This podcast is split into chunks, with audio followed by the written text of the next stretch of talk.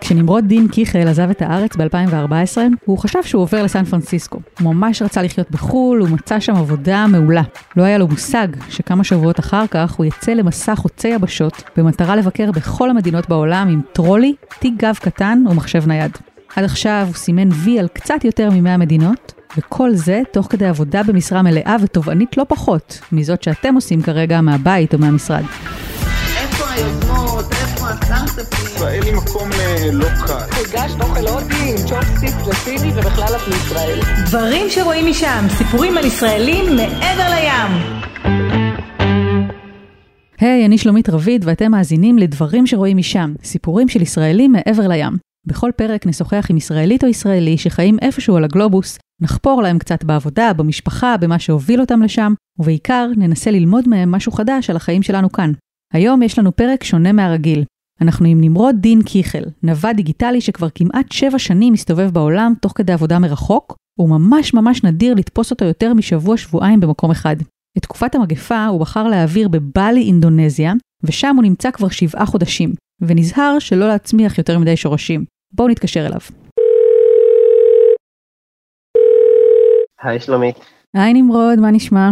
מצוין. אז איפה אני תופסת אותך ברגעים אלה? אני בבלי אינדונזיה. בווילה שלי, לא שלי, אבל שבעה חודשים פה אז היא כבר שלי, אה, על שפת הבריכה. נמרוד נולד וגדל בחולון, אבל כשהיה בן עשר המשפחה עברה לראש העין. כמו ילדים אחרים, הוא הלך לצופים ושיחק כדורסל, אבל הוא גם היה מהילדים האלה שמפרקים את המחשב של הבית ומקלקלים אותו בכוונה, ואז מנסים להרכיב אותו מחדש ולתקן. סתם ככה, בשביל הכיף. התחביב הזה הוביל אותו לשירות צבאי באיזושהי יחידת מחשוב עלומה. ממש אחרי השירות עברתי לניו יורק בשביל לעבוד אה, במס... עבור משרד החוץ בתחום המחשבים. הוא היה שם ארבע שנים. זה היה time of my life. ואז הוא חזר לארץ והלך ללמוד כלכלה ומנהל עסקים במכללה למנהל. תואר ראשון ואחר כך גם שני. הייתה לי איזו תקווה שיום אחד אני אעשה אקזיט ואז למדתי כלכלה ואני אדע לנהל את הכסף שלי, אבל אה, זה לא קרה. לנמרוד חשוב מאוד להבהיר שכל הזמן הזה, כמו גם עכשיו, הוא תמיד עבד במשרה מלאה. אני מעולם לא טיילתי אגב, אני מעולם לא עשיתי את הטיול הזה של בקפק ולא לעבוד ולטייל שנה שלמה בשביל לעשות כלום. הוא עבד בסטארט-אפ אחד שנסגר, ואחר כך בחברה גדולה ויציבה יותר, אבל גם שם זה לא הסתדר. פוטרתי על רקע זה שהצעתי אה, להעביר אותי לארה"ב, ומאוד אהבו את הרעיון הזה. במקום להעביר אותי לארה"ב, העבירו את התפקיד שלי לארה"ב. לא סתם הוא ביקש לעבור, פשוט התחיל לדגדג לו שוב לחיות בחו"ל. אז הוא התחיל לחפש. התראיינתי למשרה באנגולה, דיברתי עם חברות באירלנד, טסתי באמצע מלחמת האזרחים לאוקראינה אה, בשביל להתראיין לחברה. זאת אומרת, לא עניין אותך איפה, היית מוכן כאילו לכל מקום, העיקר שיהיה חו"ל. כי אוקראינה נגיד זה לא המקום הראשון שאנשים מחפשים פה עבודה בדרך כלל. אני בגישה של אין מה להפסיד, אני נוסע, אם זה טוב זה מצוין, אם זה רע זו חוויה. אבל בדיוק כשהוא עמד לסגור עם החברה האוקראינית, הגיעה הצעה שאיכשהו קסמה לו יותר. ברגע האחרון ככה באה איזו הצעה מסן פרנסיסקו והחלטתי שאני הולך על זה, ותוך שבועיים מהרגע שהתגלגלתי למשרה הזאת, מצאתי את עצמי כבר בארצות הברית. זו הייתה תקופת אה, צוק איתן, אם אני לא טועה, 2014. והנה הדלת המסתובבת בסיפור של נמרוד. בגלל צוק איתן סגרו את השגרירות האמריקאית בארץ, וויזת העבודה שלו נתקעה. אז הבוסים שלו אמרו לו, צא מארצות הברית, תעבוד מרחוק, וכשהוויזה תסתדר, תחזור. אז זה מה שהוא עשה. כלומר, חוץ מהקטע של החזרה. מצאתי את עצמי מהר מאוד באנגליה ובפורטוגל ובספרד. מאיפה עלה הרעיון שלא, אתה יודע, לא לחזור הביתה או לנסוע נגיד לקנדה, שאפשר לעבור בקלות, אלא להתחיל להסתובב? לחזור לישראל באמצע מלחמה, בשיא הקיץ פחות, אה, זה לא הקטע שלי, אבל אה, רציתי להישאר באותו די קרוב לאזור הזמן מבחינת העבודה, כי העבודה שלי עדיין התנהלה בארצות הברית, וכן, והתחלתי לטוס, יש פסטיבל שם, הופעה שם, אז למה לא לנצל את זה, מרוץ פורמולה אחת במלזיה או בדובאי, וכשהגיעה הוויזה אמרו לי, אוקיי, בוא תחזור, ואני אמרתי, לא, אני לא חוזר, אין סיכוי שאני חוזר ל-9 to 5, לא אחרי מה שחוויתי וראיתי, והאמירה שלהם הייתה מאוד קצרה ופשוטה, uh, באנגלית, you earned it, הרווחת את זה, הוכחת שאין הבדל אם אתה נמצא במשרד או לא נמצא במשרד, אתה זמין, הביצועים שלך טובים, התוצאות טובות, הלקוחות מרוצים, אז הכל, uh, אז זה יסתדר לכולם. נמרוד אגב התחיל את הדרך שלו בהייטק בצד הטכנולוגי, אבל בשנים האחרונות עבר לצד העסקי יותר. הוא עושה היום את מה שנקרא בתעשייה Customer Success, כלומר הוא מנהל לקוחות עבור חברות הייטק. מדריך אותם על המוצר, עוזר להם להטמיע אותו, פותר בעיות, דואג שימשיכו לרכוש אותו. באיזושהי נקודת זמן הבנתי שאני לא רוצה לשוחח עם מחשבים, אני מעדיף לשוחח עם בני אדם. ואז עשיתי את המעבר הזה יותר מהצד הטכני לצד העסקי. ושנייה אחת, אני אעשה פה פאוזה, אוקיי. כי הגיע האיש שמנקה את הבריכה ושכחתי לפתוח לו את הדלת. אוקיי, אז כדי שלא נפריע לאיש שמנקה את הבריכה, בואו נקרא רגע לרון, העורך שלנו, שהפעם באופן חסר תקדים לא יספר לנו על מדינה מסוימת, אלא על תופעה, נוודות דיגיטלית. בכיף, בכיף שלומית. נוודות דיגיטלית זה בעצם אורח חיים של עבודה מרחוק תוך כדי נדודים, בעולם או באזור מסוים. זה בעצם דבר שקורה כבר עשרות שנים בהיקפים קטנים יחסית. הייתה מן הסתם קפיצה כשהאינטרנט השתלט על העולם, אבל עם כניסת הסמארטפונים והווי-פיי בכל חור, בעשור האחרון פחות או יותר, זה ממש ממש תופס תאוצה. גם הקורונה נתנה בוסט לכל העניין, מן הסתם. כשפתאום אנשים הבינו שהמון עבודות שהתרגלנו לעשות מהמשרד אפשר פשוט לעשות מהבית. וכל עוד יש לך לפטופ וחיבור לרשת, הבית יכול להיות בכל נקודה על הגלובוס. לפי מחקר של חברת השירותים העסקיים MBO Partners, קהילת הנוודים הדיגיטליים האמריקאית זינקה ב-49% בין 2019 ל-2020, ועומדת כעת על כמעט 11 מיליון איש. מספר די מטורף, שברור שמושפע מהמגפה. אבל זה עדיין לא אומר שביום שאחרי האנשים האלה יחזרו לעבוד במשרדים רגילים. לא, זה ממש לא אומר את זה. הנה, מחקר אחר של אוניברסיטת סטנפורד מ-2013 מצא שעבודה מרחוק הגבירה את התפוקה של העובדים ב-13%. אז אולי בסוף זה הכיוון שאליו ילך כל העולם. ועדיין, גם עובדים וגם מעסיקים צריכים לעבור תהליך כדי להתרגל באמת לצורת החיים והעבודה החדשה הזאת. בינתיים ברוב העולם עוד מתייחסים לזה כאל משהו זמני שיגמר כשהמגפה תחלוף. בהחלט. אבל מי שכבר מזהה את התופעה הזאת כמגמה שלא הולכת לשום מקום, וזאת אולי האינדיקציה הכי טובה, הוא השוק, שמייצר עוד ועוד פתרונות בירוקרטיים לנוודים דיגיטליים, והופך את החיים שלהם לנוחים וקלים יותר. תכף נדבר על זה עם נמרוד. אז עכשיו, כשהבריכה נקייה, אפשר לחזור לנמרוד, שכאמור קיבל אישור להמשיך לעבוד מרחוק בעודו מסתובב בעולם. בשלב הזה הוא כבר מתחיל להבין שככה עומדים להיראות החיים שלו. אני מתחיל לקרוא קצת יותר על, או לפגוש אנשים שעושים את אותו דבר, עובדים מרחוק והם מסתובבים בעולם, ואני לומד על הנוודות הדיגיטלית, ולא קשה לי להתאהב בסגנון החיים הזה, זה באמת אה, סגנון החיים מאוד פשוט, הוא מאוד קל, הרבה אנשים חושבים שזה מאוד מאתגר לחיות בלי בית או עם מעט מאוד דברים, אבל זה בעצם מפשט מאוד את החיים וזה סופר נוח, ואני מתחיל לזוז, אני ממש טס בקצב די מהיר, עובר ממקומות, אה, חרשתי את מרכז אמריקה ואחרי זה דרום אמריקה, ולפי העונות זזתי לאירופה או למזרח הרחוק, ואני רואה מקומות מדהימים, ואני פוגש אנשים עוד יותר מדהימים, וחוויות וסיפורים. וכל הזמן הזה אתה גם עובד, זאת אומרת, זה לא שאתה מסתובב לך ומטייל, אתה עובד. חמישה ימים בשבוע לפחות, אני אפילו עובד יותר בגלל העבודה מרחוק, בגלל שיש פערי שעות, ובגלל שיש לי לקוחות שהם פרוסים בכל מיני continents, אז אני עובד. וזה גם החלק הכי חשוב בלהבין, אני לא באיזה חופשה. וזה באמת לב העניין, כי גם נמרוד, כמו המון המון אנשים, בעצם היה רוצה לטייל full time בלי לעבוד. אבל זה, איך לומר, קצת יותר קשה להשגה. אני בונה לעצמי מסלול כלכלי מבחינת אה, חיסכון והשקעות ופורטפוליו, שאני מקווה שיום אחד יאפשר לי לחיות רק מהכנסה פסיבית. אני לא מסתכל על לפרוש, לא לעבוד יותר בחיים, אני צעיר, יש לי הרבה אנרגיה, הרבה דברים שאני אוהב לעשות, אבל זה אומר שאני יותר גמיש במה שאני יכול לבחור לעשות, וקורת גג ואוכל כנראה יהיה לי. כשאנחנו חושבים על טיול, אנחנו חושבים על דבר שעולה הרבה כסף. נסיעות וחופשות הן בין ההוצאות היותר משמעותיות שלנו בימים רגילים, לצד כל שאר הדברים שמאפשרים לנו לחיות בנוחות במקום אחד.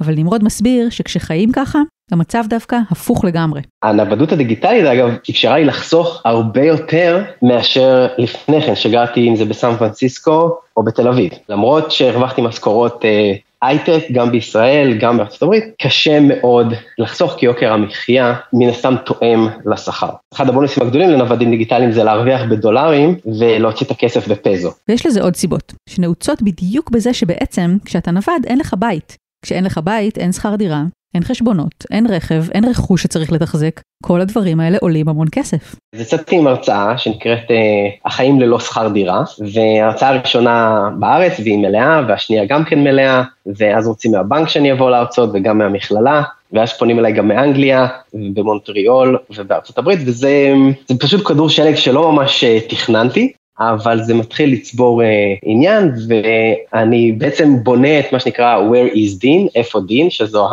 הזהות הווירטואלית שלי במרחב הסייבר.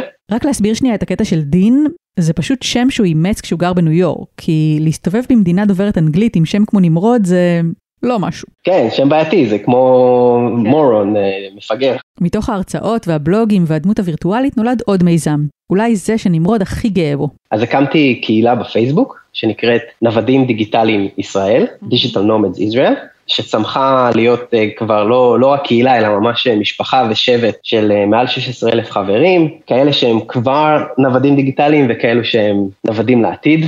Uh, היום יש לנו שם uh, מאות חברים שהם מאוד פעילים, מאוד עוזרים לכולם, ומבחינה דמוגרפית רואים מנעד של גילאים מ-18 ועד 80, עם יחידים וזוגות ומבוגרים ומשפחות. וזה אחת הגאוות הכי גדולות שלי, מה שיצרתי שם. משפחות למשל זו נקודה מעניינת, כי גם כשמתרגלים לרעיון של אורח חיים כזה, מאוד קשה לדמיין איך ילדים משתלבים בו. זה מוסיף מורכבות, זה מוסיף עלויות, פיתוחי בריאות, מערכות אה, חינוך או סביבה לילדים, קהילה. אין ספק שזה יותר מורכב, אבל גם פה יש אה, שינוי מגמה מאוד מאוד מעניין, והקורונה, ה-COVID-19 האיץ את השינוי הזה במאות ואלפי אחוזים, ויש, מתחילים לצוץ הפתרונות, כלומר, איפה שיש את הבעיות, כבר מישהו פתר אותם, אף משפחה היום לא צריכה להיות אה, פורצת דרך, אוקיי, אם נוסעים לתאילנד, יש שם בית ספר בינלאומי שעולה הרבה פחות מהבית ספר בישראל, ויש מערכת בריאות מצוינת וזולה, ויש אה, עוד משפחות שם בינלאומיות, והחוויה, לדעתי, שוב, אין לי ילדים משלי, אבל אני חושב שהחוויה הלימודית והחינוכית היא עוצמתית פי כמה וכמה עבור אה, ילדים שגדלים בסביבה כל כך אה, בינלאומית. ואם כבר מדברים על פתרונות, די מדהים לראות איך עולם השירותים מתאים את עצמו למציאות החדשה, וכמה דברים כבר הומצאו כדי לפנות לנתח השוק של נוודים דיגיטליים. מה שאומר שהוא הופך יותר ויותר משמעותי. נתחיל מהשאלה הבסיסית ביותר, לאן נכנס הכסף שנמרוד מרוויח, ואיפה הוא משלם מיסים? לא בארץ, אני מקבל, יש לי חברה, הקמתי חברה בארצות הברית, אני מקבל, אני עושה חוזים בעצם אה, מול החברה בארצות הברית, הכסף נכנס לחשבונות בנק בארצות הברית, יש לנו גם כל מיני פתרונות אה, אונליין, כמו Payoneer, שזו חברה ישראלית, N26, Revolut, אלה פשוט בנקים אלקטרוניים, אה, דיגיטליים, הכל מתנהל באינטרנט, שולחים לך כרטיס, אה, והוא גם הרבה יותר תואם לסגנון החיים הזה של אין כל כך עניין של המרת מטבע, והוא מספק כל מיני שירותים עבור אנשים שנעים. נעים מסביב לעולם. אז הפתרונות האלה קיימים, כמו גם אינטרנט. פעם הייתי קונה, בכל מדינה שהייתי מגיע, הייתי קונה SIM card, הייתי מסתובב עם חבילה של 30 SIM card ים בסוף השנה, בעצם 30 מספרי טלפון, אבל היום יש פתרון של גוגל, זה נקרא Google Fi, וזה כרטיס סים אחד שנותן לי אינטרנט בכל העולם, ב-180 מדינות. תשלום אחיד חודשי, לא משנה לאן אני מגיע. ומעבר לזה שחיי הנוודים הולכים ונעשים קלים ונוחים יותר,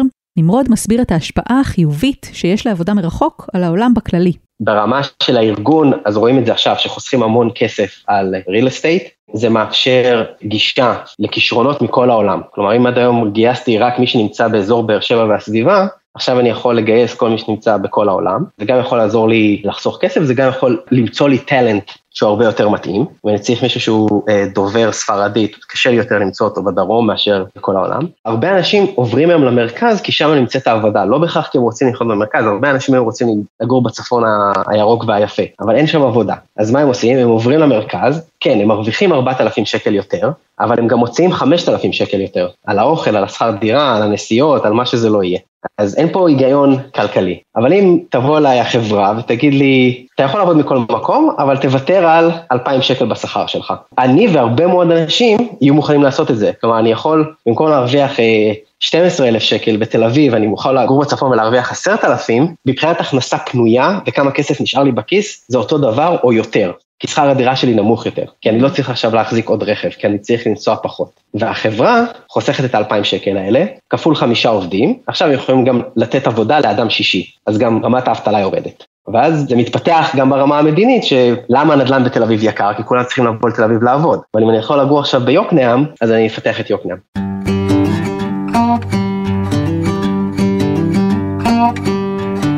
ברור שאורח חיים של נווד לא מתאים לכל אחד. אבל אם יש דבר שממש צריך להתרגל אליו, זה לחיות כמעט בלי חפצים. אני מטייל עם אה, מזוודה, עם טרולי, עם מזוודת יד, זה כל מה שיש לי. מעט מאוד בגדים, אין לי בגדי חורף, למעט איזושהי חולצה טרמית ומיל רוח אה, שמתקפל לגודל של, אה, של טלפון. אני משתדל לא להיות במקומות חורפיים. ואז אפשר פשוט לארוז ולהמשיך הלאה בחמש דקות. אני לא צריך להתנתק מהוט, לא צריך לדבר עם בזק, לא צריך לנתק את החשבון בנק, פשוט לוקח את הלפטופ בתוך התיק וטס.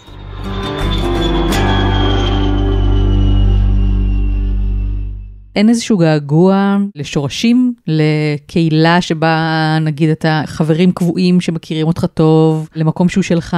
בהחלט יש. בחמש-שש שנים הראשונות יש את הרעש הזה ואת האנדרנלין ראש של הכיף, של לטייל, של לראות דברים חדשים, אבל כל הזמן ידעתי שמתישהו אני אצטרך את זה.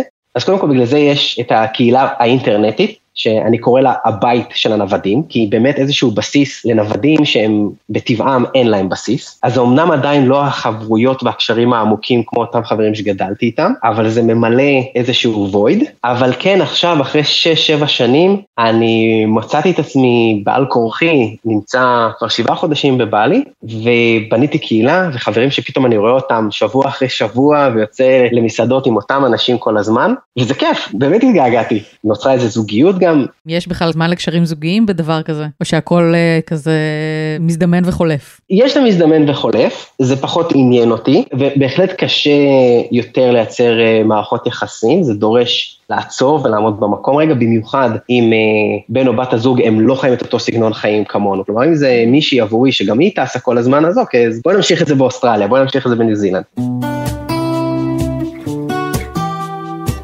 אם יש דבר אחד שמסכם, אולי יותר מהכל, את פילוסופיית החיים של נמרוד, זה תמיד להגיד כן.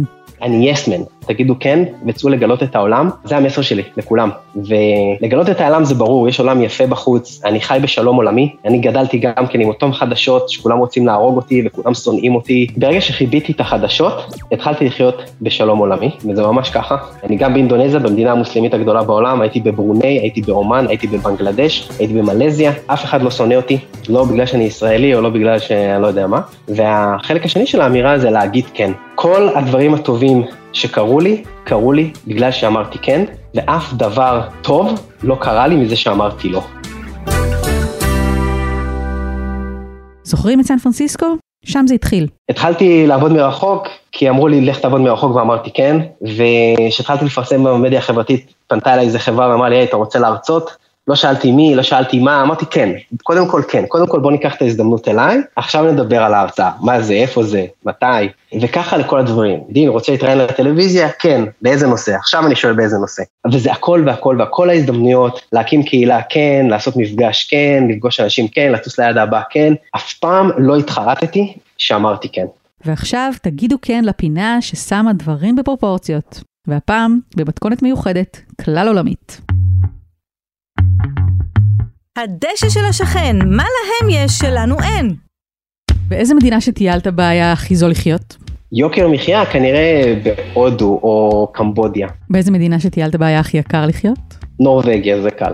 אוכל של איזו מדינה היית מוכן לאכול כל יום? איטליה, עם כל המחיר של, ה, של הקלוריות, אבל אה, אחרת אז הייתי הולך אה, על אה, כנראה על אוכל אסיאתי, משהו כזה בין התאילנדי לסיני. אוכל של איזו מדינה לא היית רוצה לאכול יותר בחיים? קובה. וואו, למה? בקובה האוכל אה, לא טוב, אין להם אה, מצרכים אה, מאוד טריים, אין להם מוצרים בינלאומיים כמעט. אם הם מכינים לך פיצה או הם מכינים לך קרנה משהו מקומי, זה לא מה שאנחנו רגילים, מבחינת האיכות, מבחינת הטעם. מה המקום הכי מפואר שישנת בו? טוב, אני ישן בבלי שבעה חודשים בווילה די מרשימה, כמו שאמרתי, שהחלק הכי מרשים זה שאני לא משלם על זה, אבל הייתי בתי מלון בדובאי, בתי מלון ב... בניו יורק, במלדיבים. במלדיבים, בבקתות האלה שהם בתוך המים? כן, על המים, כן. מה המקום הכי מוזר שישנת בו? בסמואה ישנתי, את ישנה בין, אה, זה בונגלו כזה שהכל פתוח, זה לא מה שאני רגיל, ובהונג קונג אירחו אותי ב couch surfing, אה, מה שחשבתי שאני אשן לפחות על קאוט, ישנתי על הרצפה, ומבחינתם זה היה, זה הסטנדרט. מה הדבר הכי מפחיד שקרה לך בטיול, בנוודות? נשדדתי בסרייבו, אחרי ששעה לפני זה המדריכת טיולים אמרה לי, אל תלך לשם כי ישדדו אותך. אז זה היה מפחיד, כי היה שם סכינים והיה שם מאבק, וזה לא היה כיף, זה היה מפחיד, אבל זה חלק מהחוויה. לאיזה מדינה היית חוזר ברגע זה? קלישאה, אני אגיד לישראל, כי אני מאוד מתגעגע לאחיינים, אבל אה, מדינה שממש הייתי שמח לבקר בה שוב פעם, זו יפן. לאיזה מדינה לא תחזור אף פעם? הונדורס או אל סלבדור, אלה מדינות שלטעמי אין הרבה, לא מצאתי שם את עצמי. למה אתה הכי מתגעגע בארץ, חוץ ממשפחה וחברים? לפקקים כמובן, אבל אה, יש משהו בתרבות שזה האהבה שנאה הזאת, ויש משהו מיוחד בישראליות שאת יודעת שעם כל זה שאנחנו, חם לנו ואנחנו מצפצפים בכביש ודוחפים בתורים, ישראלים לישראלים בסופו של דבר, במיוחד בחו"ל, זה משהו מיוחד, יש איזה חיבור מאוד מאוד מיוחד שאני לא רואה את זה באף עם אחר. למה אתה הכי לא מתגעגע בארץ? הפקקים והבירוקרטיה והפוליטיקה, החדשות שגם אם אני מנסה לכבות אותה, הם יתפסו אותי ממקום אחר. איזה חבר ידאג לספר לי. איך השתנית בעקבות האורח חיים שלך?